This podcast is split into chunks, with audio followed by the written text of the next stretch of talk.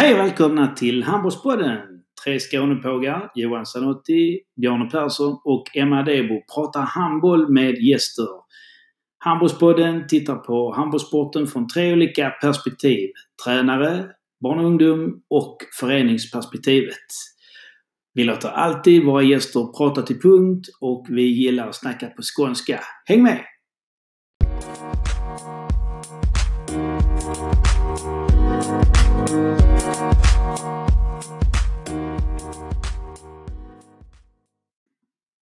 Hjärtligt välkomna tillbaka till Handbollspodden. Dagens gäst är en mycket speciell person. Vi skulle vilja kalla honom för en av de viktigaste personerna i svensk handboll i modern tid.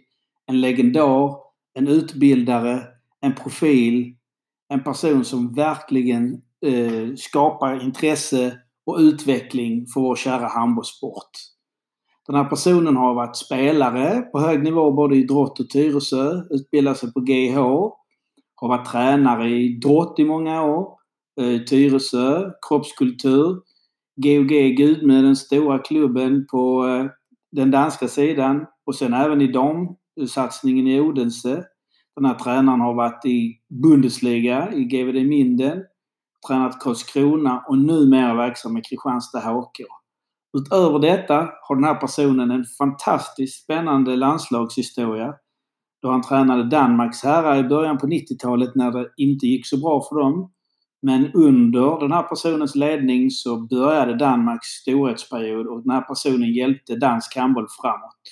Han var också, och stod också i spetsen för Greklands landslag under OS på hemmaplan 2004 och var också med och byggde upp damlandslaget i Sverige 2005 till 2009 som fick ett, ett bra uppsving under den här tränarens försorg. Jag pratar såklart om en av de stora i svensk handboll, en legendar, en mycket, mycket speciell person. Eh, vi är väldigt glada att hälsa Uffe Schewert hjärtligt välkomna i podden.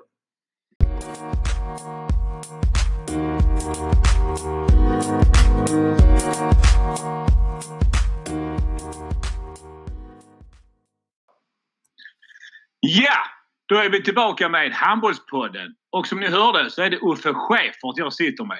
Och bara det är ju, gör man ju lite nervös om man säger så. Man vet aldrig vad Uffe kommer att svara på ens frågor. Men som sagt, jag har ju googlat Uffe under en veckas tid här och att googla Uffe det är ungefär som att kasta sig in i en oändlighet av citat och erfarenheter och tidningsartiklar och allting. Men jag har precis fått nys på en sak som jag inte hittar på Google. Det är att du Uffe, du har varit tränare på Grönland. Förbundskapten för Grönland i en vecka. Stämmer detta? Ja, eh, om jag inte missminner mig helt galet så var det i december 95. Eh, Grönland skulle då vara, spela självständig som nation. Och eh, jag var uppbjuden dit för att ha träning och spela två kamper mot Island. Då kom ju Island med sitt bästa landslag här. med Geir på, Geir, vad heter han, Svensson på linjen och någon hette Stefansson och de här var med också. De var ju inte så gamla, de var väl lite över 20 då. Vi åkte ju på en ordentlig pisk första matchen. Andra var lite bättre. Eh, men en rolig sak där, det var när vi startade träningslägret på i Nok. Så hade vi bara en målvakt. Och då sa killarna i laget, för övrigt jävligt härliga killar, att han kommer lite senare. Ja, jag tänkte inte så mycket på det och det gick ett par dagar. Ett par, tre dagar senare då, då dök han upp, målvakten. Eh, och bad om ursäkt att han hade kommit lite sent. Säg att det var två dagar. Jag frågade, jaha, vad har du varit Nej, jag har suttit på, jag har suttit på en båt. Eh, för det var storm, så vi fick gå in bakom ett isberg. Då hade han åkt, jag tror han kom uppifrån Thule eller någonting. Ja. Och Thule Nok, Nok, det är ungefär som att åka ner till Rom. Mm. Nok. Och då hade han inte fått flyga, för det var för dyrt, så han skulle åka båt. Det hade väl tagit två veckor för han eller någonting, men han kom i alla fall. Så att vi hade två målvakter till slut. Det var rätt, det var en häftig upplevelse måste jag säga. Och eh, en kille, han var ju landslagsman i både handboll, fotboll och badminton. Så att, eh, men det var härliga killar. Det var fantastiskt att få prova på en vecka där. Det är en fantastisk mix. Handboll, ja. fotboll, badminton. Ja, det är, ja. ja. det är en härlig mix. Ja. Men Uffe, du är ju du som sagt, du kan ju sitta och prata skrönor och anekdoter med dig i säkert fyra timmar. Men så lång tid har vi inte. Utan mitt intresse av att sitta med dig är ju faktiskt att höra lite om eh, dig som tränare och person. Jag har ju faktiskt aldrig mött dig på banan i match. Vi har aldrig mötts där du har varit tränare, coachat mot varandra. Men jag har ju sett dig, jag har ju följt dig och vi har ju träffats bredvid banan många gånger och snackat och så. Och, men min fråga till dig är ju rätt och slätt. Alltså, man kan säga att du är drottare. Det kan man väl säga utan att kanske trampa dig på tårna. Kan det stämma att du är drottare? Kan man säga det? Ja, och det kan man ju säga efter 11 år där i klubben. Ja, så. precis. Och då finns ju, man, pratar, man brukar ju prata i Sverige om Drottskolan och RIK-skolan. Mm. Och eh, var du någonstans med och bidrog till den här drottskolan? Den här typen av spel som drott arbetade med? Var du med och byggde upp det? Nej, jag var, nej, det kan jag inte påstå att jag var med och byggde upp det. Jag kanske var en del av det när jag var spelare först. Ja. Uh, det, härstammar nog längre tillbaka i tiden. Uh, jag kom in slutet av 70-talet, 79. Uh, och redan då så hade man ju en klar idé om hur man skulle spela. Tobbe Klingvall var ju drivande där tycker jag. Va? Ja. Med, med, ganska styrt spel med, med, om man nu kallar det kombinationer eller vad man vill. Va? Eh, så att eh, det kan jag inte påstå att, att jag var med och startade upp det. Det, det, det är nog lite för mycket. Eh, däremot sen när man hade spelat ett antal år där och Eh, sen kom in som tränare så fort, fortsatte man väl i den andan. Ja. Det, som, det visade sig att, att det gav resultat, hade gett resultat också. Eh, långt innan jag kom och, och, även efter. Så att man fortsatte väl med den, man kan kalla det filosofi kanske, lite högdraget. Men en spelidé då att man skulle ha eh, ett spel som det var ganska styrt. Eh, men ett styrt spel som är väl inövat ser ju också ibland... Eh, eh, ja, det ser ju improviserat ut. Ett spel med, liksom, det är ett styrt spel med många lösningar på sista passning eller är det så du menar? Är det ja, någonstans där? Det fanns ju en frihet i ramen att man behöver kanske inte kasta bollen till höger som var tänkt utan storheten var väl i, i det här spelet att många spelare var så skicklig, inte undertecknad kanske, men att lyckades bryta det här mönstret på rätt sätt. Ja. Och då ser du kanske inte så extremt strukturerat ut. Utan det fanns, som du sa här, kanske flera lösningar. Och de bästa spelarna valde ofta den rätta lösningen. Va? Ja. Eh, vi lite sämre spelare, vi kanske valde fel lösning. Därför satt vi på bänken mer än vi spelade. Eller valde den lätta lösningen. Ni valde den lätta lösningen kanske? Ja. Så det inte går... Alltså ja. kanske säkrare lösning. Eftersom... Ja, säkrare. Det är bättre ord. Det är bättre ord. Men jag lärde, hade... mig, lärde mig ganska snabbt då för att att eh, det här med att det, var, att det inte var jag som skulle avgöra matcher utan det fanns spelare som var mycket bättre än mig att avgöra matcher. Ah, okay. Låt, låt dem göra det. Och ledde vi med fem mål när man kom in så var det bra. Man ledde med fem mål när man kom ut också. Man behöver ju inte leda med nio. Nej, nej, det är bra att spela 0-0 också om man säger så. Absolut. Absolut. Så att, och på, på den vägen kanske jag fick spela lite mer än, än, än andra spelare som kanske var bättre än vad jag var. Det är sådana efterhandsgrejer man har, har funderat på, men så var det nog lite. Alltså, kan man, är det så att du själv att du själv spelar den typen av spelare nu som du vet om det står ni leder med fem när du släpper in dem så leder ni fortfarande med fem när, när du tar ut han. Kan du gynna sådana spelare fortfarande? Ja, det kan man göra. Ja. Sen är det kanske en annan värld idag. Va? Spelarna kanske inte ser det här kollektiva lika mycket som vad vi gjorde. Utan man, man, man eh, kan man säga självisk utan att trampa någon på tårna så, så gör jag det. Men sen får jag väl trampa någon på tårna, det var skitsam. Eh, det, tror jag är helt okej. det tror jag är helt okej Uffe. Ja. Trampa på bara. Ja, nej, men det känns lite så. Va? Det är ju lite mera... Handbollen har ju gått det har blivit mer och mer... Den är mer och mer individuell idag. Va? Det är ju inte de här långa anfallen, långa spelen. Va? Det, går, det går mycket fortare. Så det, det är svårt att jämföra eh, epoker, tycker jag. Va? Tidsepoker. Ja. Däremot så tycker jag idag att många av spelarna är oerhört otaktiska. Jag tyckte på våra tid vi var mer taktiska, de var mer fega kanske man ska säga. Men vad fan, idag funderar man, vet de, vet de om vi leder? Eh, vet de hur lång tid det är kvar? Vet de att vi är en man mer eller? Alltså, det är liksom, liksom lite för mycket skygglappar ibland. Det går lite för fort ibland, kan man säga så? Det går lite ja. för fort ibland. Alltså det är inte alltid bra att det går fort. Nej, absolut inte. Jag sa inte emot det. Flyttar ingen så spelar det ju ingen roll. Va? Det gäller ju att flytta försvaren. Men det här, det här, det, ditt svar här Uffe, det gör att vi någonstans kommer in på, på min, min andra fråga. Det är ju liksom... Du har snackat om din tränarkarriär här och utvecklingen eh, från, som du själv har sett handbollen utvecklas. Men du har ju varit klubbtränare, VD i är det Danmark, Tyskland, Sverige och, och i Grekland var du landslagstränare. Ja, och dessutom Grönland en hel vecka. Så att jag menar, ja. du har ju varit runt.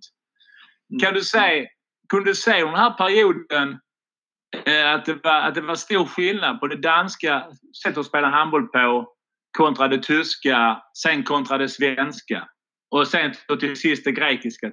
Som jag, jag vet, det har jag pratat mycket om tidigare som vi ska snacka lite om senare. Men var det ja. stora kulturkrockar? Ja, ja, kanske kulturkrockar är ett hårt ord, men definitivt var det ju en stor skillnad när jag kom till Danmark då 93, första gången jag var där. Eh, det jag kom då liksom med, med det här kanske lite mer styrda spel om man säger så. Va? Där man hade, man satt namn på saker och ting. Va? Mm. I Danmark var det lite mer friare, man spelade då. Jag vet att eh, vad hette han, Hans Peder Munk eller något sånt där. Ja. Som spelade Kolding. Han sa till mig, men vi har inte något namn på grejerna. Eh, vi kallar det för check och vad vi nu sa för någonting. De hade väl ett backkryss. Ja. Vi, hade, vi hade ju extremt mycket namn i, eh, på, på sakerna i idrott. En jävla massa. Va? Eh, och när jag kom dit och liksom, man tog nästan för givet, naiv som man var när man var var inte så jävla gammal heller. Att ja, men nu kör vi den och den. Ja, men de hade ingen aning om vad det är. Och så, jaha, ja men då spelar vi det. Så att de spelade lite friare om man kan kalla det det. Men det var kanske därför de tog dit dig, för att de ville ha det mer svenskt? Jag vet, fan, jag vet inte fan vad de tog dit mig för, men eh, jag tror också att lite av att de bör, Alltså de var ju inte jättevältränade danskarna, och det var de Nej. Vi har en tradition här med styrketräning och tyngdlyftarklubbar och allt sånt. Men det fanns ju en jävla klubb tror jag i Danmark, i Ålbo. Jag vet jag körde de där jävla vikterna från Halmstad till Idrottens hus. Där biljäveln hasade ju i asfalten för att det hade så mycket kilon i den. Det fanns ju knappt. Ja, det fanns ja. lite i Idrottens hus och sånt. Så där, där tyckte jag vi låg långt före dem. Sen var ju de då på damsidan överjävligt bra att spela handboll. Eh, däremot var väl herrsidan inte så vass då, utan de hade haft ett dipp från, eh, ja vad kan man säga, det var ju bra 82 där och sen skulle de väl vinna något VM där sen, men då började de samla pengar till Sydafrika istället. Inget fel i det, men det verkar inte som de ville vinna. Eh, de hade ju ett jävla bra lag då nästa, vad var det, VM 82, vad var nästa då? 86 va? Ja. Ja, då, då höll de på med massa annat jox. Eh, verkar inte som de ville vinna. Eh, men eh, det tyckte jag Sverige låg långt fram, i fram då med, man hade börjat få in friidrottsträning. Eh, und so weiter, und så weiter. Va? Eh, handbollsmässigt på banan tränar de bra, va? men det andra var ju inte mycket att hänga i julgran. De hoppar ju inte 1,50 stående längdhopp. Nej, men alltså jag vet ju. Du var ju framgångsrik. Alltså, på ungdomssidan tar ni ju UVM-guld. Gör ni inte det? UEM och UVM-guld. Där tar ni ju guld. Gör ni inte det? Det, det gör ni va? Vi fick ju fram... Det började egentligen med årgångar 74, 75 där med Claes Bruno då. Ja. Gjorde väl inget vidare VM i Argentina egentligen. Men det var många bra spelare där. Sen kom ju nästa år kull med 76, 77 Kasper Witt och Bolsen och ja, Mats Stogård och allt vad de heter. Vi vann både EM och VM med det uh, U-landslaget. Så det fanns ju och de började ju också träna Precis. väldigt tufft. Va? Uh, var jävligt motiverade till att träna. Så jag vet när jag slutade så kommer jag ihåg jag sa det att ja, inom en framtid, om det var fem eller tio år, det kommer jag fan inte ihåg. Men så kommer man att, ta en medalj. Sen om det blir guld eller silver eller brons, det är väl lite stolpe ute. Men kring, vad tog de sin första där, brons gjorde de väl i Sverige va? Tog de inte brons där i Sverige? Det stämmer nog. Det stämmer nog. Du har nog bra koll på det. Jag har faktiskt inte riktigt koll på det, men det, det, låter, det, låter, det låter rätt. Ja. Och mina kollegor nickar eh, frenetiskt här i, eh, så det stämmer säkert. Ja, 2002 va? Ja, det stämmer. Ja. Så att, sen rullade det ju på. Det var ju, alltså, hade man inte tagit medaljer med den talangmassan som fanns då. För sen kom ju de här 78, 79, 80. Ja. Det vet, ja, då hade man nog aldrig tagit någon medalj om man inte hade gjort det med dem. Vem, vem, vem tog över efter dig? Var det Torben Winter som tog över efter dig? Ja, först var det Kjell Nilsen igen då, 97. Ja, just det. Ja, just det. Och sen kom väl Mikkelsen in en vända igen tror jag. Och sen var det Torben. Okej.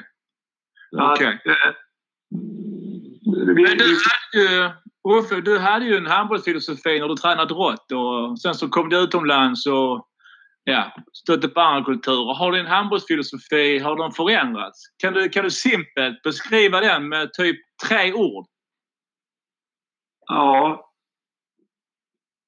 Försvar, bästa anfall.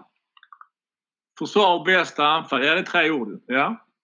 Hur, eh, hur tänker du där? Det låter ju simpelt alltså, men lägger du liksom fokus 80% på försvar och resten av 20 på anfall då, eller hur menar du? Är det så i din Ja. filosofi? Ja, jag lägger nog faktiskt väldigt mycket på försvarsspel. Ja. Det tränar mycket försvarsspel. Är det klassiskt, är det klassiskt 6-0 eller arbetar du med alternativa 6-0 eller du kör 5-1, 3-2, du mixar eller det är liksom... Du har en... varit lite o- I Sverige har det varit mycket 6-0. Ja. Eh, Tyskland också. Man var i GOG, där var mycket 6-0. Grekland hade ju lite 6-0 men även lite mer offensivt för de var ju vana. Många av dem hade ju basketen som grund. Ja. Ja. Så det, det stämde det bättre med att spela 5-1 och kanske lite 3-2-1 också till och med.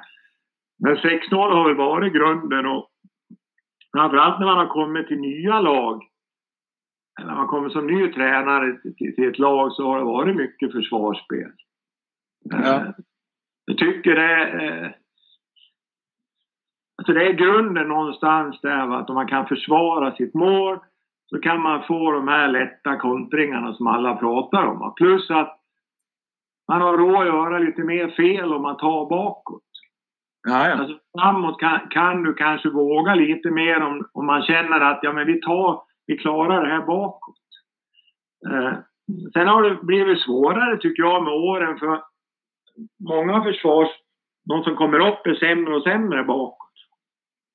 En del tror ju fan att det är en by i Ryssland och spelar försvarsspel. De har inte en aning var de är någonstans. De vet ju fan Varför inte... tror, Det. du, varför tror du det är så? Varför tror du det är så? Varför tror du att det är så? Man tränar ju inte försvar lika mycket på ungdom. Jag tror inte det finns någon tränare, kan ju ni skriva under på som själva varit tränare. Jag sätter ju hellre in en som kan spela bra bakåt.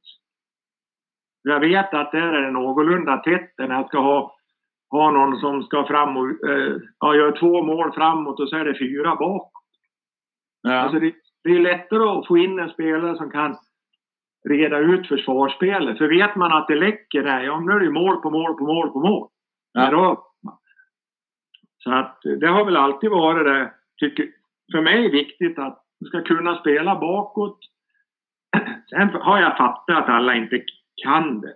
Eller kan borde man, vad fan kan man, kan man spela, är man bra framåt borde man kunna spela bra bakåt också. Såklart. En sista fråga till dig Uffe. Som jag, eh, som jag är jävligt nyfiken på. Det är liksom, du, har, du, har, du har varit med sedan urminnes tider kan man säga. Redan på 80-talet var du med som tränare och du håller på fortfarande. Det är många år om man tittar på det.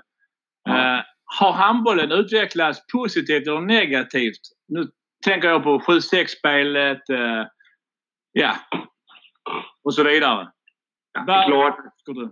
Som avrundning på eh, frågorna. Som avrundning. Vad tycker du? Ja, den har ju utvecklats. Inte allt är väl positivt. Det här 7 mot 6, det begriper jag inte riktigt. Det, det, jag har inte gjort det många gånger. De gånger man har gjort det så har det nog gått åt helvete. Men eh, det finns ju lag som gör det bra. Om man tittar på Portugal och de här som säkert... De lag som tränade mycket, det kan man ju se. Va? Alltså det här med att kasta in det lite då och då. Och i år när vi spelar i Allsvenskan här med Kristianstad, varenda lag spelar ju 7 mot 6. På en gång liksom. De gjorde ju 30-40 minuter. Va? Och, Men är det bra för handbollen? Är det bra för handbollen? Nej, det är ju sån där beachhandboll tycker jag. Det blir ju många lag håller på att stå där och eh, går ännu långsammare än vad de kallar att vi spelar långsamt. Ja. De står där och söker och söker. Sen tycker jag väl att spelarna idag är ju bättre tränade, eller framförallt rätt tränade idag va, på ett annat sätt. De får en annan utbildning idag va, i, i, i, i ungdomsåren och i skolor om hur man ska träna för att bli en bättre handbollsspelare. Va. Så att de blir spänstigare och kanske hoppar lite högre och sådana här saker. va. Så det är väl positivt. Men inte Ja. bara bra i bänkpress som kanske vi andra höll på. Nej. Du Uffe. Ja, Nu eh, måste jag eh, klippa av dig här faktiskt. Eh, för nu är det nästa segment som kommer in och Ja. ska ta, ha sina frågor till dig. De sitter Okej. och girigt på knappen och vill komma in och ha, ha sina frågor på dig. Ja. Det är gott. Det är gott. Jag tackar så mycket och jag återkommer i mingelsnacket sen Uffe. Tack så Ja. jättemycket för dina svar. Vi ses sen. Tack så Sanotti. Det var så lite.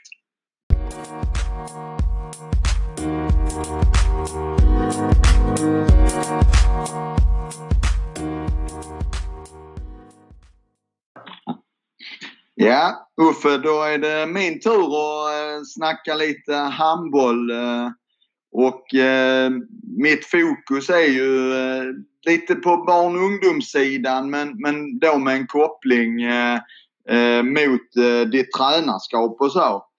Ehm, och det jag blev intresserad av nu det var ju när du pratade om unga spelare. De kom upp och de inte är så bra på försvar. Men men om man, om man tittar generellt när du har haft dina, dina lag och kanske framförallt i Kristianstad nu som ju har en, en fin eh, ungdomsverksamhet på flicksidan liksom. Men vad va, va är det spelarna, vad, va är det du vill se för egenskaper hos en spelare och, och lite vad, va är de bra på och vad, vad tycker du är viktigt? Men sen även vad har de för egenskaper som du, du saknar hos dem? Ja, det är svårt. Eh, nu har jag ju inte varit så jätteengagerad. Eh, ja, konstigt nog i, i, i ungdomslagen här. Men vi håller på att plocka upp en del unga spelare här nu de har varit med lite och tränat. Och, eh, det är väl svårt att döma dem för de har ju ja, nyss provat på det. Men man ser ju en del ungdomshandboll, det försöker man ju titta på. Jag jobbar ju på NIO också lite med med ungdomar är. va. Jag tycker liksom att alltså fortfarande så läggs ju väldigt mycket kraft på att man ska bli bra fram. Eh, jag, skulle tippa utan att veta det då att man kanske tränar fortfarande en 80-20 eh, i anfall, anfall kontra försvar. Eh, men vi försvarar ju oss också lika mycket som vi spelar anfall. Eh, någonstans borde det ju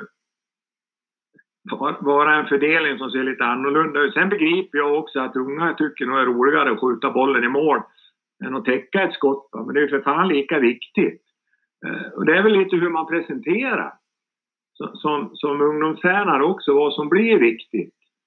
Eh, och det är klart, du hamnar ju ofta mer i, i ropet om du gör tio mål än du gör tio block.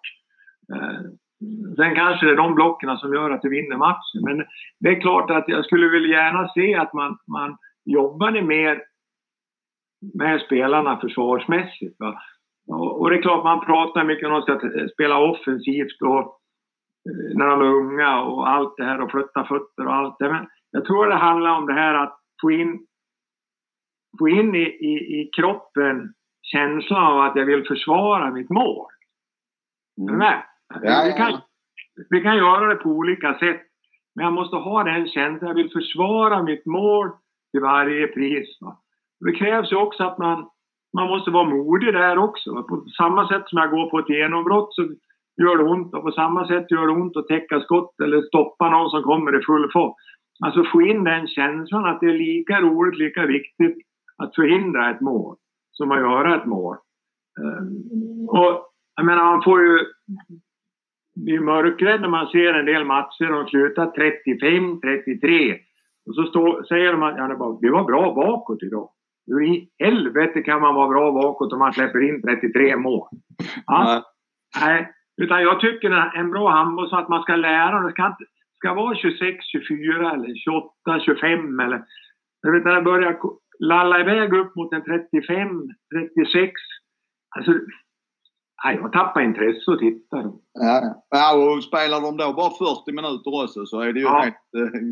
Äh, äh, nej, det, det är väl den liksom att Alltså, få, få in det att det här är lika viktigt som i andra ändan av banan, det kan jag väl sakna lite. Ja. Eh, sen är det ju det andra då att, att alltså, vi saknar lite av det här med tål, de saknar ju tålamod. Alltså tålamod på min tid, det var, det var ju kanske inte rätt heller. Det kanske handlade om något år eller två innan man fick vara med. Idag handlar det om en vecka. Ja. Alltså, det är också det att det tar ju tid att bli bra. Va? Den är ju inte, allting kan ju inte vara roligt. Va? Jag brukar säga det liksom att fan gå då på cirkus om ni ska ha roligt hela tiden. kan man väl gå på cirkus. Ja. Träning är ju upprepning eh, under lång tid för att bli bättre. En del går det fortare för och andra går, tar det längre tid för. Mm. Men det är inte någon form av cirkusverksamhet vi håller på ja, Utan man måste ju nöta på saker för att bli bättre, för att få in det i, i ryggmärgen som vi säger. Ja. Det saknar man väl lite att, ja, har man inte en ny träning varje gång va, så, så, så är det inte roligt. Nej, Tiden som det är, det, jag är så gammal så. Men det är väl man, man försöker snacka med dem att det tar tid det kommer inte på en vecka. Det kommer inte på två veckor heller. Utan eh, man måste ha tålamodet att, att jobba på med och nöta saker för att bli, bli bättre. Ja, ja. Och det, jag, jag gillar ju också det här med att, att, att, att man måste lägga ner eh, mer tid i, i barn och ungdomshandbollen på att träna försvar. För att vi har ju då en utvecklingslinje där vi där vi tror att om vi spelar offensiva försvar när vi är barn och unga eh, så blir, det, blir vi bättre på att flytta fötterna och, och stjäla bollar och så när vi blir äldre. Men, men samtidigt så ställ, alltså ställa ut ett gäng 12-åringar eh, i 3-3 och du inte har utbildat dem överhuvudtaget i individuell försvarsteknik. Det är inte så jävla schysst mot målvakten där bakom heller. Nej, vi får ju inte en målvakt då. Nej, det, det, det är friläge friläge friläge nonstop liksom. Jag såg det här nu, jag vet när Emma har väl varit med i det där kanske lite också, där de spelar och inte räknar. Va? Ja. Jag, gick, jag gick efter fem minuter, var det tråkigaste jag sett i hela mitt liv. Ungefär som att hoppa längd utan att mäta. Det var det tråkigaste jag sett. Det var ingen som ville försvara sig då. De ja. bara skit och så körde de upp och... Ja, jag delar din... Eller för helvete, det är de som är kne, knepiga och, det är inte ungarna. Nej. Fan, de räknar ju ändå liksom. Men ta tag i för det är föräldrarna som är knepiga. Mm. De som sitter och he- hetsar upp allting, vad, det ska bli eller inte. Och ungarna de brukar ju fan lipa när de vinner och de lipar lite när de förlorar. Ja. Men alltså, det, här, det var det. Jag gick efter fem minuter. Det är tråkigaste jag sett. Stod 0-0 på anslagstavlan hela tiden. Det var inte min piece of cake. Det ska jag säga. Men Jag du, att- men du eh, Uffe, du är ju eh, pappa till, till, till tre grabbar som alla har nått eliten. Sen vet jag inte om det är, är, är dina gener eller det är kanske mer Britts gener som, som gör att de är i eliten allihopa. Men, men hur, hur har du coachat dem eller hur har du påverkat dem så att säga? Har du varit en, vilken typ av förälder eller tränare har du varit för dem? För det är väl tämligen unikt att, att alla tre har nått allra, allra högsta nivån och, och även proffs och, och så här liksom. Jag tror nog att jag... Jag tror att de har fått mammas gener, för jag har mina kvar. Ja, men det är bra ju. Nej, jag skojar. Eh, jag har väl... Eh, Erik har väl tränat rätt mycket då i kropps. Va? Eh, De var ett drivet gäng där födda 90-91. va. De var nördar hela bunten. Eh, så så de, de gick då att driva. Och det, det, tror, de, tror de inte så kan ni prata med Jalle eller Micke Karlsson där uppe i Uddevalla. De var också med. Jag tror fan inte vi hade en träning anfall. Skjut sa vi. Kom upp, skjut va. Och så tränar vi eh, försvarsspel. Eh, och så när de kom i anfall, passa bollen och skjut. Och, det är tyvärr inte så många som håller på eller fortsatte. Olles gäng de var mer intresserade av att göra djävulstyg tyckte jag än att träna. Så att, jag har väl inte tränat dem på något speciellt sätt. Va? Utan, jag, inte, jag tror inte jag har varit någon sån tokig förälder som har gapat mycket. Jag gjorde det kanske någon gång när jag kom hem från Grekland för man hade annat humör och man hade det grekiska temperamentet. Men mycket av deras träning fick de under åren i Grekland. Ja. Eh, Tränar väldigt mycket där. Grekisk pojk, grekiska pojklag de var med va. Och jätteduktiga tränare som inte kanske hade handboll eh, på samma sätt i blodet som vad vi har. Men de var väldigt duktiga på att träna barn. Det var mycket löpa med boll och passa och en jävla massa bollar här och där. Så ibland kunde man, fattade man ju inte egentligen övningarna när man tittade. Va? Men det var lite mer, tror jag, stulet från basket och sånt. Va? Eh, Så att eh, jag har väl inte trä, tränat dem på något speciellt sätt tycker jag. Tycker inte jag. Klart man har ju tjattrat mycket handboll med dem, det har det väl blivit va. Men eh, nej, jag kan inte säga det. Det är de själva som har, har, lyckats med sina karriärer. Jag kan inte säga att jag ligger bakom någonting. Det är mer än att jag har varit en farsa som har tränat dem under några år. Ja. Sen har de ju varit med mycket hallar och den bästa tränaren det är väl att härma. De har varit med och tittat mycket. Va? Ja. Titta mycket va? och titta på bra spelare och så. Det är väl en jäkla bra tränare det. Mm. Man, man har tillgång till att se mycket bra handboll när de är i här åldern när de suger åt sig som svampar. Va? Eh, det tror jag är en jävla oslagbar tränare. Ja. Men du, du berättade innan Uffe att du är tränare i skolan också. Är, Mm. är det i grundskolan eller på, på gymnasiet på NIO eller? Nej, ni, jag är på nio. Jag har varit tre år nu det är snart. Ja. Jag jobbar på nio.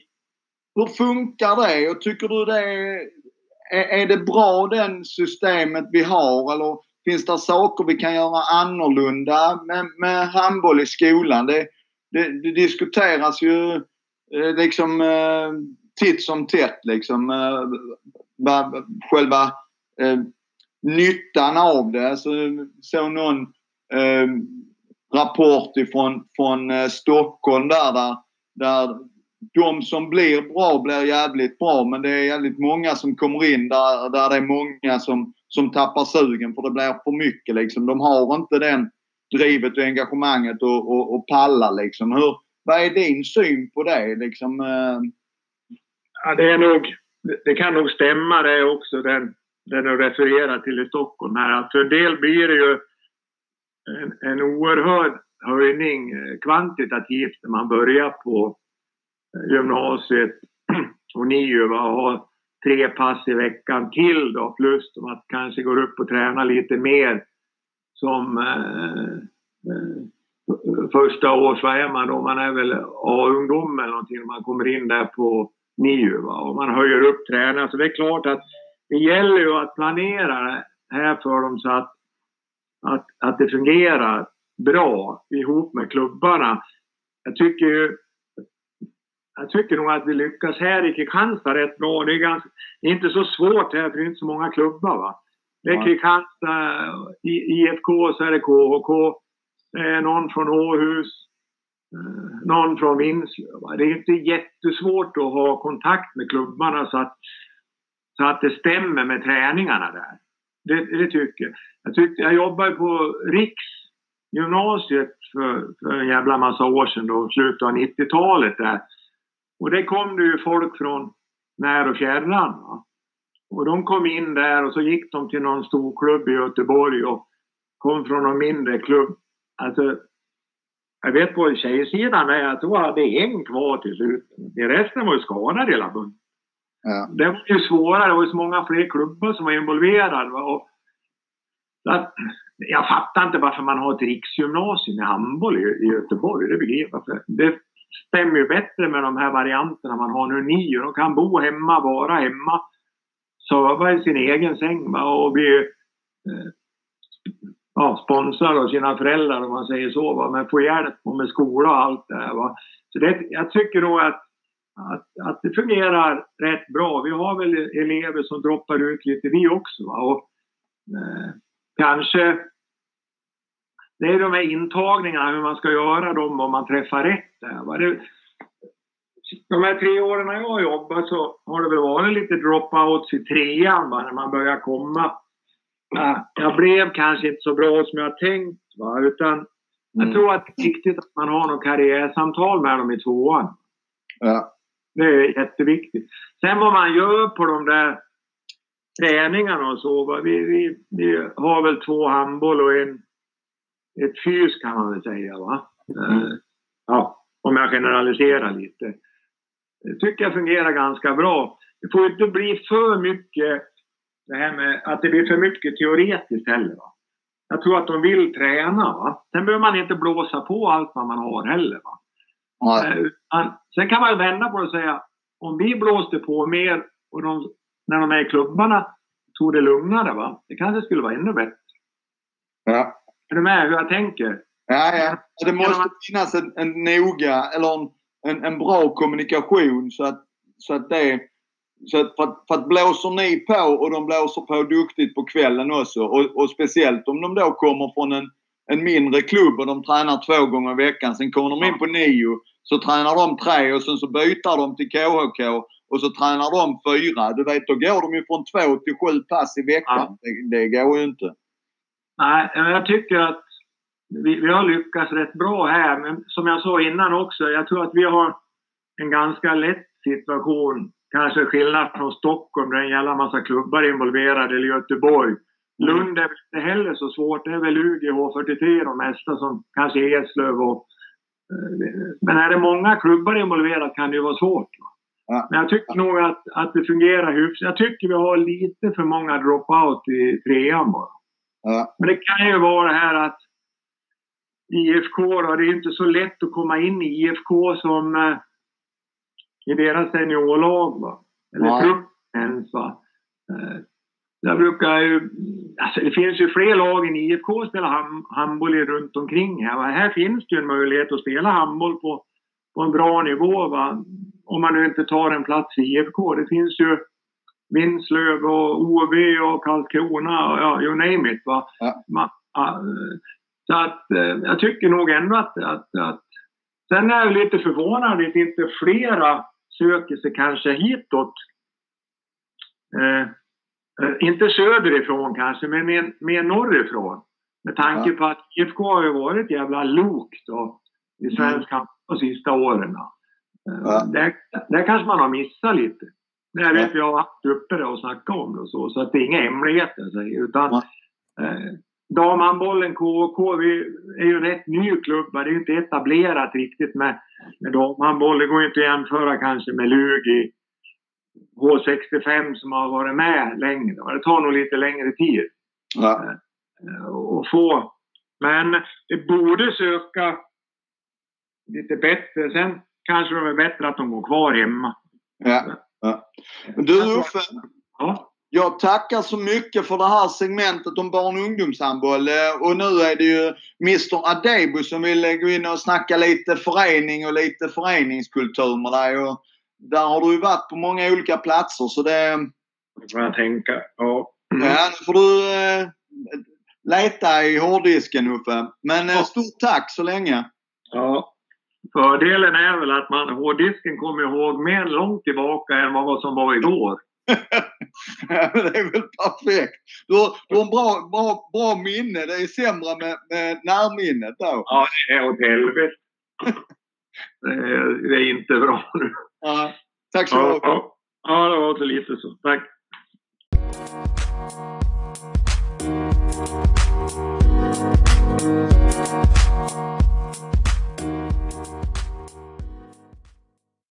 Ja, då är vi inne på det tredje segmentet. Vi ska prata lite förening och klubbutveckling med Uffe Schevert. Uffe, du har ju varit runt i, i många klubbar genom åren som vi har hört här i podden. Och jag är Mm. lite nyfiken på eh, vilka nycklar du ser som behöver finnas i en förening för att lyckas över tid. Vad är det som har gjort att, att Drott var bra när du var där? Vad är det som gjorde att GOG är den föreningen man är?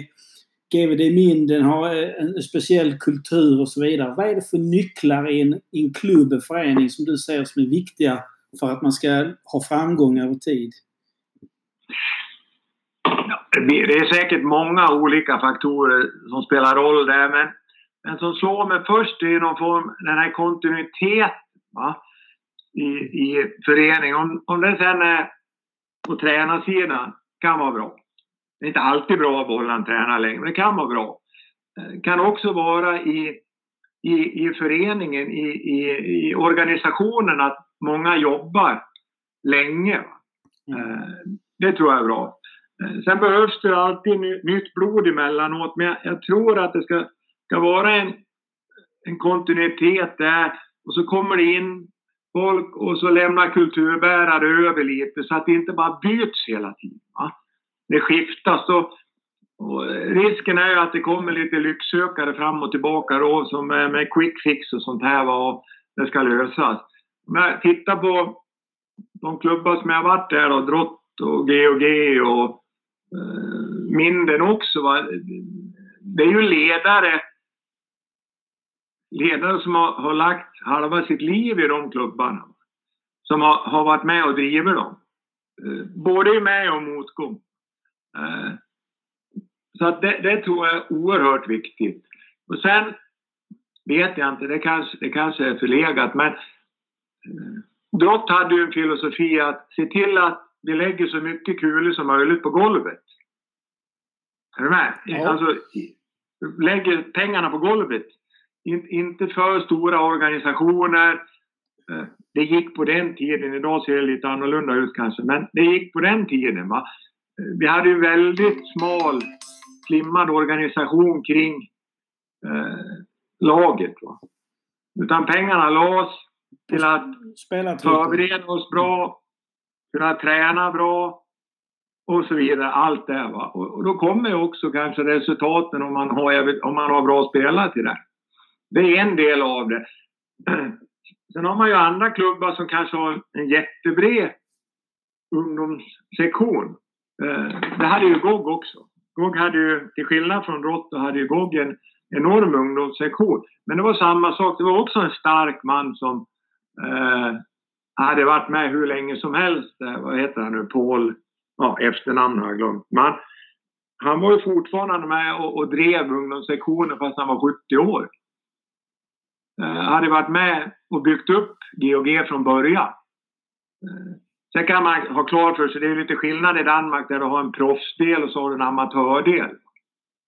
Alltså, det är egentligen två skilda klubbar här i Danmark, även om de heter lika. Men ja, Zanotti vet ju det bättre som är i Danmark. Att man har en proffsdel och en, en, eh, en, en, en amatördel. Mindre samma sak, det, det proffsdelen. Men det drevs också, tycker jag, ganska likt en, en, en svensk klubb eller en dansk klubb mindre. Väldigt stor ungdomsorganisation för att vara en Bundesliga-klubb. Eh, så där fanns ju ungdomslag och ett B-lag och, och, hela den.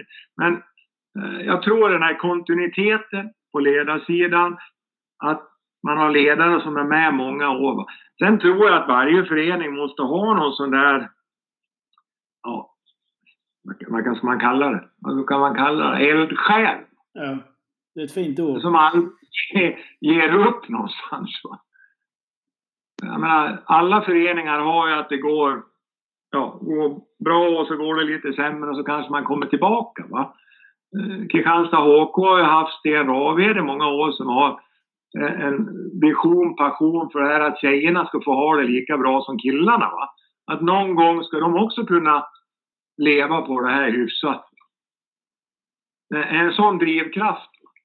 Mm. Sen kommer det kanske inte att ske så länge vi är med. Va? Men hans mål har i alla fall varit det. Varför ska de få lördagsgodis bara och killarna få en fulltidslön 2020? Alltså ha någon som har en drivkraft i en förening, det, det, det tror jag är viktigt.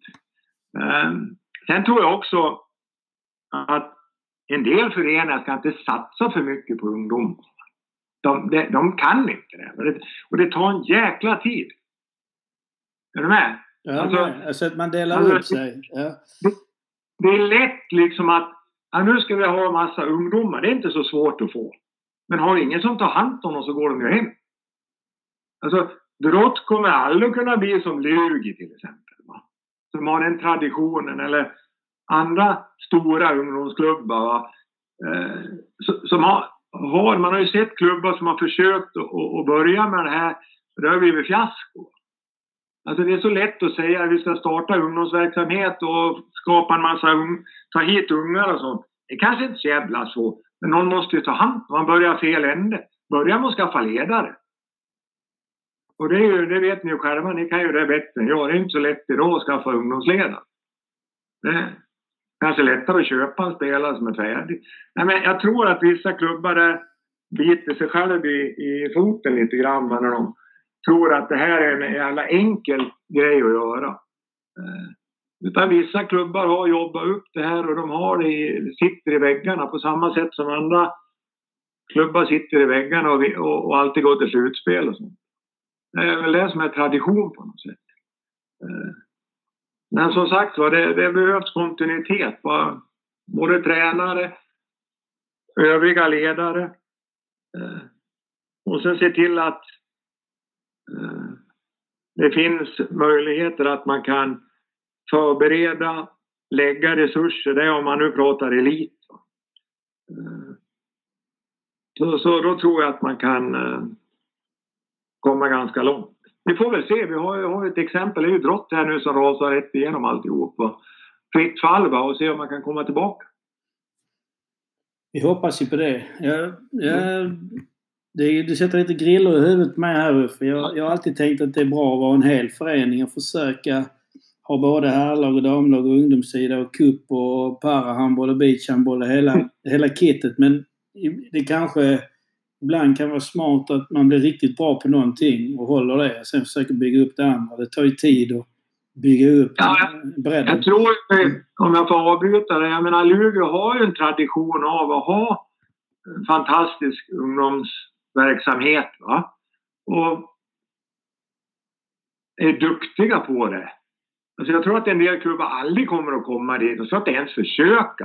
Man kan ju ha det som ett mål, va? det blir nästan en vision en del klubbar och titta på hur Lugi ungdomsverksamhet och så. Sen kan man ju inte, man kan ju inte rosa Lugi för att ha tagit en jävla massa medaljer. Nej, så är det. Nej, men man måste kanske skilja på det här då. Man får ju skilja lite på det. Eh, det Lugi gör en jätteinsats va, för oerhört många ungdomar, tjejer och killar som spelar handboll. Men då kanske det är svårt att få en där medalj Ska, då måste man kanske köpa en del spelare. Om man jämför med IFK då, som har tagit en massa medaljer på slutet. Men det är inte så jävla många som har Kristianstad som postnummer. Är du med? Jag är med. Ja, Drott var samma sak. Vi köpte ju spelare. Sen fick vi upp några. Ja, traditionen såg vi till att vi fick upp rätt många bra vänsternior. Liksom. Och så köper man russin i kakan. Eh, nu har vi fått ändra om kanske sin politik lite grann men efter raset. Eh, KHK, ja, det är, jag har varit här i tre år. Det är det första gången nu vi får upp spelare som får spela i, i laget. De har ju fått vara med och träna lite, men de har inte fått spela matcher. Vi kan fylla på lite. Så det är första året nu, men kommer att vara förhoppningsvis 12 utespelare och två målvakter på träningarna. Nu har det varit åtta, åtta, nio varje gång på träning. Men alltså, den som du snackar om, är, men det är inte så jävla enkel ekvation att få ihop det där. Man ska vara bra på herrsidan, man ska vara bra på ungdomssidan killar, man ska vara bra på damsidan, man ska vara bra på ungdomssidan för damer. Så den är inte så jävla lätt att få ihop. Nej, den är ju en tuff utmaning. Självklart. Ja. Det är ju Sävehof som har lyckats rätt bra, fast de kör ju lite sådär att det är egna spelare alltihop. Men det är det ju. Ja, det kommer ju lite utifrån också, men i Ja. vissa årgångar är det ju faktiskt... Ja. Men alltså de, eh, de köper ju lika mycket som de andra gör. va. Det är bara liksom Abbe som kör den stilen. Det ska vara. Du, Nej, inget ont om Sävehof så, men alltså det, det, det är svårt att få ihop det där tror jag. ja, ja. Nej, då, Ja. jag fattar ju. Det är ju. De är ju en otroligt skicklig förening på många sätt. Ja. Har, har du några idéer kring vad, vad svenska föreningar mer borde fokusera på? Jag tänker att du har varit i Danmark och varit i Grekland. Finns det någonting man kan plocka? Det är svårt att generalisera svenska föreningar för IFK Kristianstad är ju på ett sätt och, och Vilslövs HK är på ett annat sätt och Åhus handboll är på ett tredje sätt. Men, men finns det någonting man kan plocka som du känner när du har varit ute och sett att det borde vi ju fokusera mer på i Sverige? Ah, jag tycker nog om jag jämför. Nu har inte jag varit i jättemånga föreningar i Sverige, va? det har jag inte. Men jag tycker nog att vi, vi, vi står oss väl. Va? Eh, man kan ju säga, man var, jag var ju mindre där, det är ju en proffsklubb och sånt. Men ibland tyckte man ju att det var amatörmässigt som attan. Eh, Samma med GOG där. Alltså proffslaget sköttes på ett visst sätt. Det var, det var inte mer professionellt kanske än vad det var när jag var i, i, i, eh, i Drott eller Karlskrona eller sånt. Jag tycker att vi, vi är bra där. Det är ju skönt att höra. Vi, man, man tänker ofta att vi är efter andra men, men på vissa områden ligger vi nog ganska långt framme i Sverige trots Ja, det är ju så med att proffs va, i daglig mening, det betyder ju tjäna pengar va. Alltså inte i ordlistan, det betyder ju väl att man är bra på något.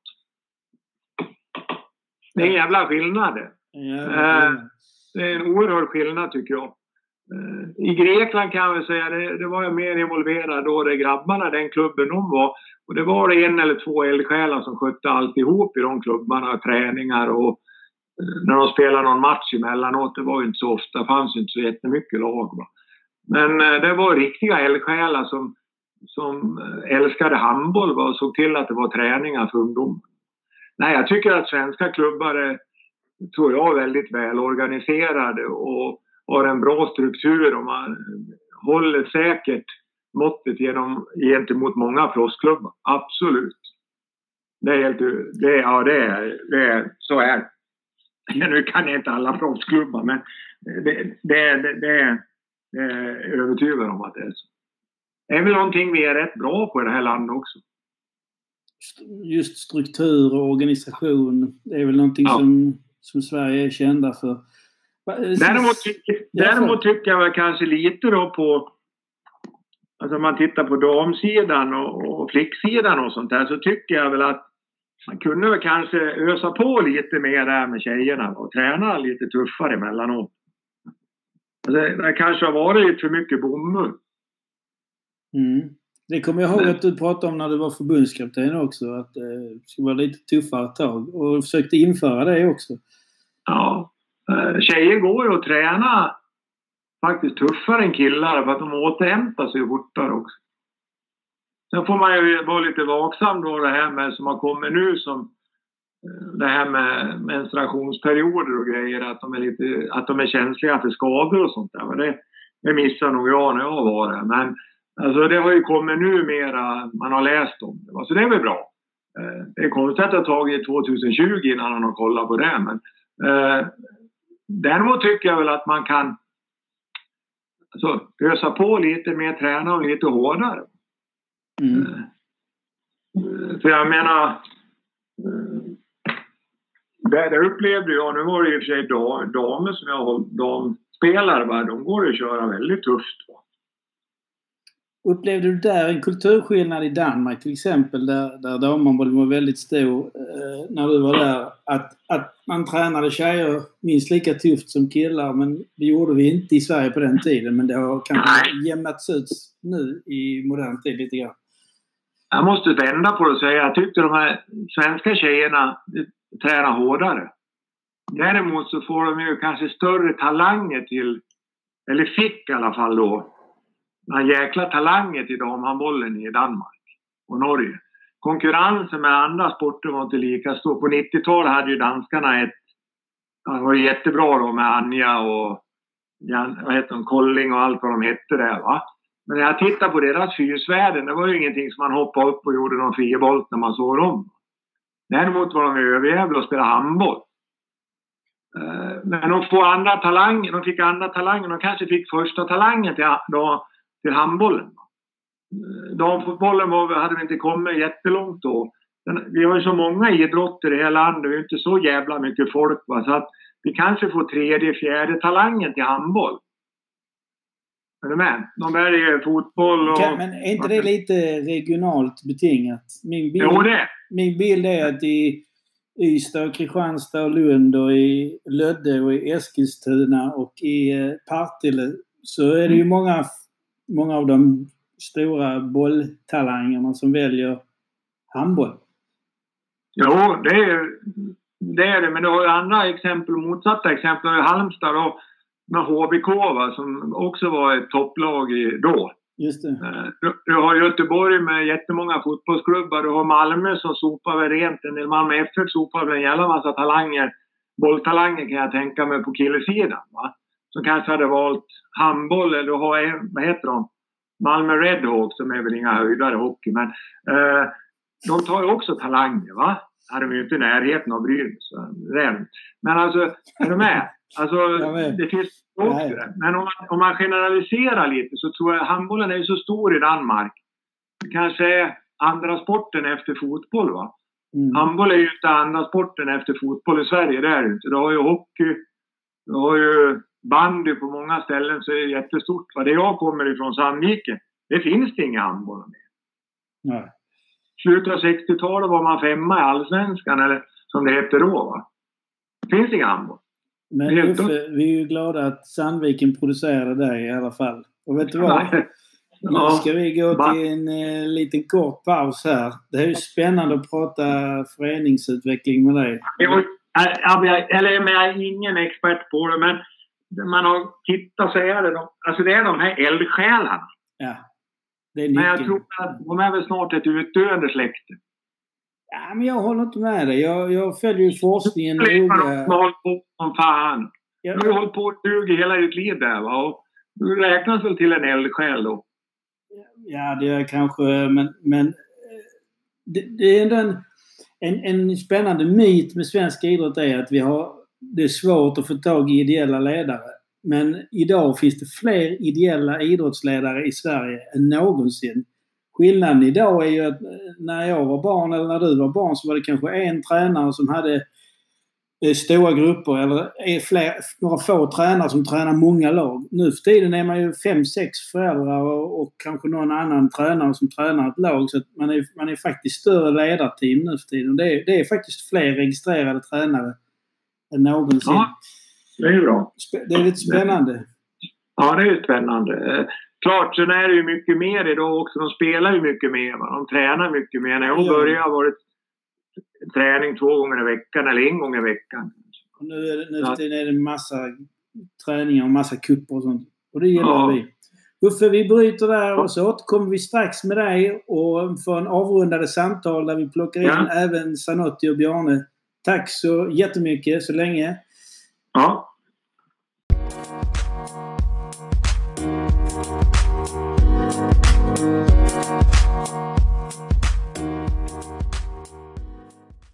Ja, eh, nu är det lite...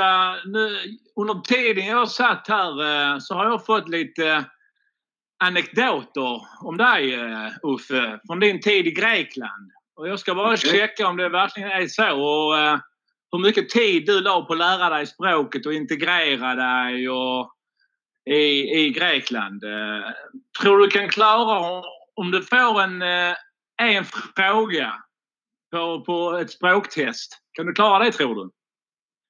Ja, jag vet inte. Vi får väl se. Ja. Alltså vad jag har förstått så var du väldigt glad för att, att, att säga ordet tålamod. Tålamod.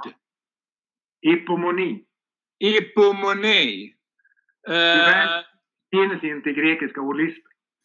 det finns inte i grekisk ordlista. Nej, precis. Precis. Det finns, men jag märkte det aldrig.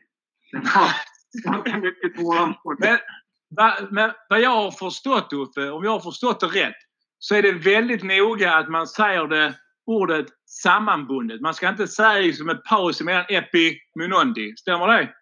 Hippomoni. Epomini. Okej. Ja men det är bra, ja. Då klarar du det testet. Ja, Ja. men det är fint. Mm. Det är fint, det är fint. Var det någonting du tjatade mycket om att de skulle ha tålamod i spelet eller var det bara... Ja, det var ju tålamod. Det var ju en, där kan man ju prata om lite kulturchock när man kom till Grekland. Va? Eh, för att de hade ju haft mycket tränare från Jugoslavien, någon rumän, en polack som var där väldigt länge, länge kommer jag inte ihåg, vad. Hette han va? Professor. Byggde upp handbollen där 70-tal och sånt där och gjorde det bra. Sen kom det juggar jugge dit, någon rumän. Eh, men det är klart, de var ju inte så där jätteintresserade av träning då. Eh, innan vi fick plantera in där liksom att vi kunde ju inte på fyra år mäta oss med, med eh, de nationerna vi skulle spela mot i OS handbollsmässigt, tekniskt, taktiskt. Det gick ju inte. Va? Nej. Det var en helt annan bakgrund. Utan vad kunde vi göra på fyra år för att ha en chans då att, att komma vidare ur gruppspelet? Jo, vi kunde ha ett jävla bra fysik. Alltså vara väldigt vältränad. Och vi la ju oerhört mycket tid på det här. va. Ett ganska enkelt spel, men vi var djävulskt vältränade. Vi låg ju vad fan hade vi inför OS sista året? 150 dagar ihop. Det fan mig mycket alltså. Ja, vi tränade 14 dagar och så var de lediga och så tränade hem och så tränade vi en vecka och så var de lediga. Så var vi ihop 14 dagar igen, låg uppe i bergen.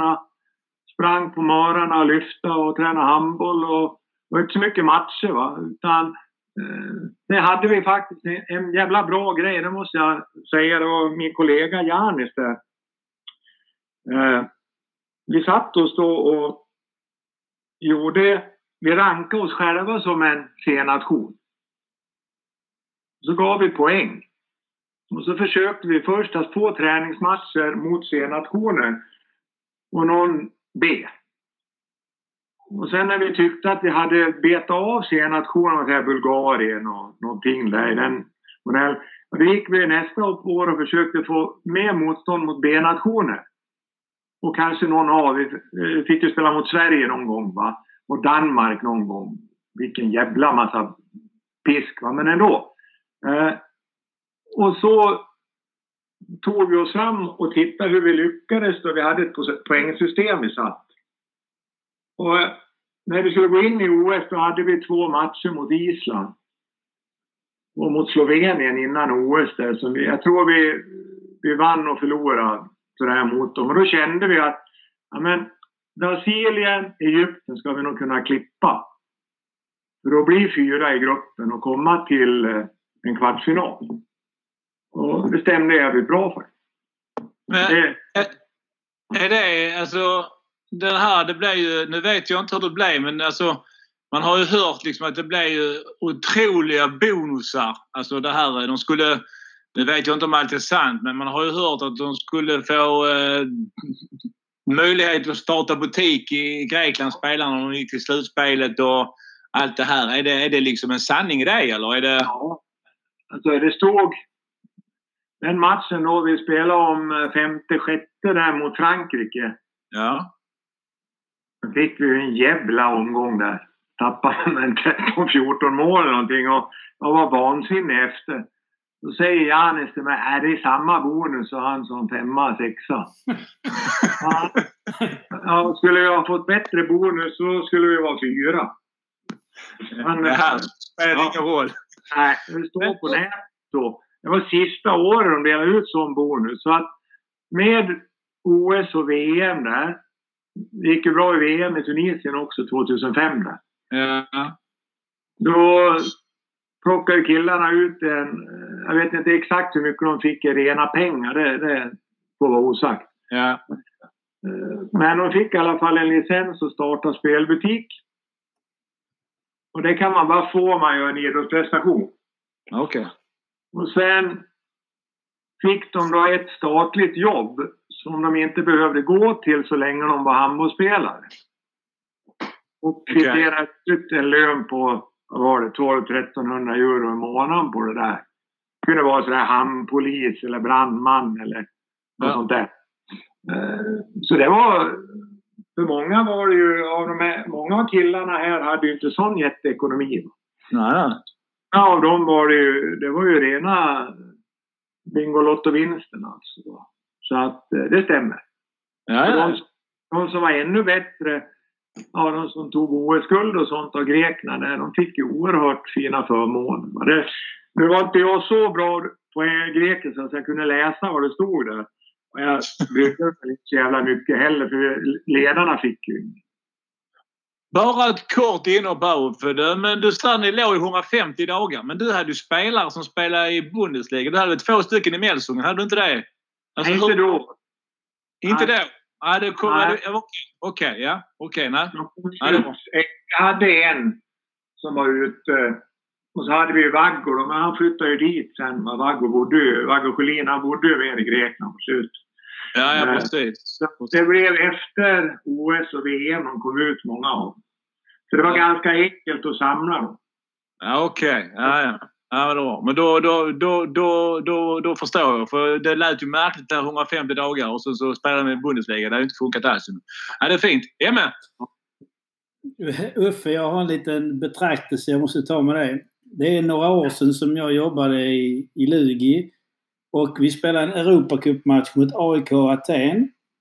Du var, ja. Eh, var nere i Lund i idrottshallen och, och tittade på matchen för det var, fanns ju gamla landslagsspelare till dig som spelade i AIK Aten. Och efter matchen så står vi utanför uh, ute i entrén och snackar lite när plötsligt brandlarmet går.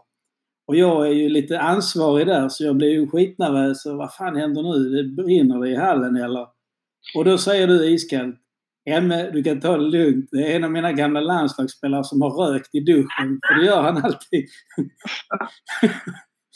ja, det, det, jag vet inte om det var så, men det, det kan ha varit så. Det var så. Det var ju det. Någon hade rökt. Om det var landslagsspelare vet jag inte, men du visste precis vad det var. Kulturen var ju annorlunda. Liksom. Ja. Äh, de gjorde ju så. Det var, det var ju lite märkligt då. Ibland när man satt på någon flygplats när vi var ute så satt man ett gäng där med spelarna och snackade. Va? Och så rätt vad så försvinner allihop. Liksom. Mitt i man hade kanske en intressant diskussion, då gick alla. Ja, sen, ja, tänkte man går en tur här på flygplatsen och tittar, ja då såg alla rökutan liksom. Och även fast man fick röka där man satt på den tiden då, ville inte visa att de rökte för träna. Så jag tog upp, tog upp det här med dem och sa, ni, ni är ju inte fem år, ni är ju 25. Jag skiter ju egentligen om ni röker, men kommer inte att klaga om ni ska springa, att ni är dåliga på det. får ni springa med. Då. Alltså, med vuxna karlar ju. Men det, det, det, jag vet Janne sa till mig, släpp det där, så De kommer aldrig att stå och röka framför liksom. Så de gick alltid undan och så. Så att eh, Men de rökte inte omklädningsrum i alla fall, det gjorde de. inte. Nej. Men du, eh, det finns någon, eh, någon myt också att du har tvingats att gräva dig ut ur en hall i Grekland. Stämmer det? Nej, det var i um, Trollhättan. I Trollhättan? Ja, vi Ja. mötte RIK i kvartsfinal tror jag i Trollhättan. Jag tror ja, det måste ha varit kvart i SM med kroppskultur. Just Och när vi går ut i paus så står det 9-0 till eh, RIK. Och RIK hade Ja. ett jäkla lag på den tiden. Det var ju halva landslaget. Om jag inte missminner mig så var någon av de här storfräsarna var inte med ändå. Vem det var som inte var med, det kommer jag inte ihåg om det var Jubbo eller Lövet eller om de... Ja, Jubb, ja. men de hade ju bra lag.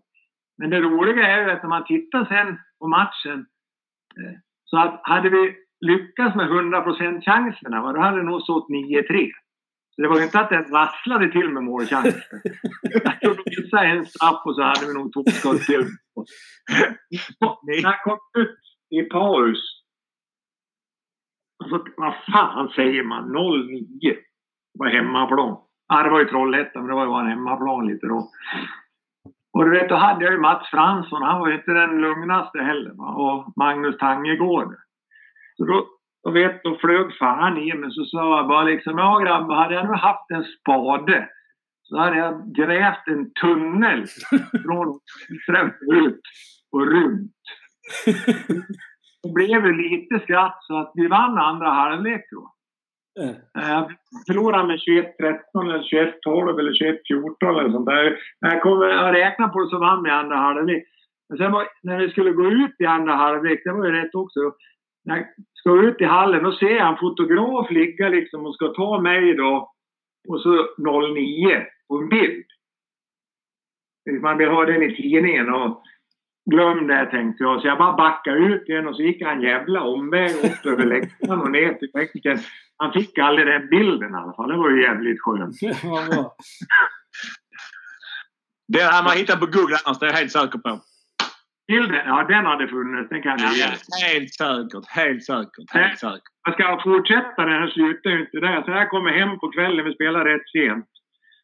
Då ringer de från tidningen, en tidning, en av kvällspressen och ringer. Klockan är nog halv tolv eller någonting. Det är tolv, ja rätt sent, vi spelar sent där kommer jag Och då ringer de och ska ha en kommentar till 09. Jag kan jag ju säga, att jag var inte på det humöret då att prata handboll. Jag, vet att jag vräkte ur men Nej, fan skrev ni om halvtidsresultat? Du kan fara och så åkte Lund på med tjong. Fast heder till den journalisten. Jag ringde upp på morgonen och bad om ursäkt. Ja, det var starkt. Det var, det var starkt. Mm. Så att det, det var en lång match. Så att, men vi fick ännu mer stryk andra matchen i Göteborg. Det har varit 40 2, 18 eller så. Så, att det, så är det bra. Ja. Men du Uffe, när, när du tog eh, svenska damlandslaget där och, och, det var ju lite snack då. Jag var tränare i, i Eslöv då ihop med Lisa Jönsson där och så. Men med, med, med förändra träningskulturen och så där. Alltså, kan du berätta lite om hur, hur alltså, var, det en, var det en känsla att vi var lite sämre tränade då eller var det att du trodde att det kunde vara en ett framgångsrecept för tjejerna i, i, i Sverige då? Eller hur, hur kom du fram till att vi, vi skulle gå hårdare fram i träningen just när du tog damlandslaget? Jag kan, jag kan väl bara säga så här att jag, jag försökte träna på det sättet jag alltid har försökt att träna lag. Va? Alltså, någonstans är det ju jävligt dumt att ge bort det enkla. Alltså, ge bort det enkla. Det enkla i, att träna handboll är ju att träna upp sin fysik. Alltså om man, om man lägger... Nu hinner man ju inte alltid det på, med landslagsläger och sånt och, och lägga så mycket kraft på den.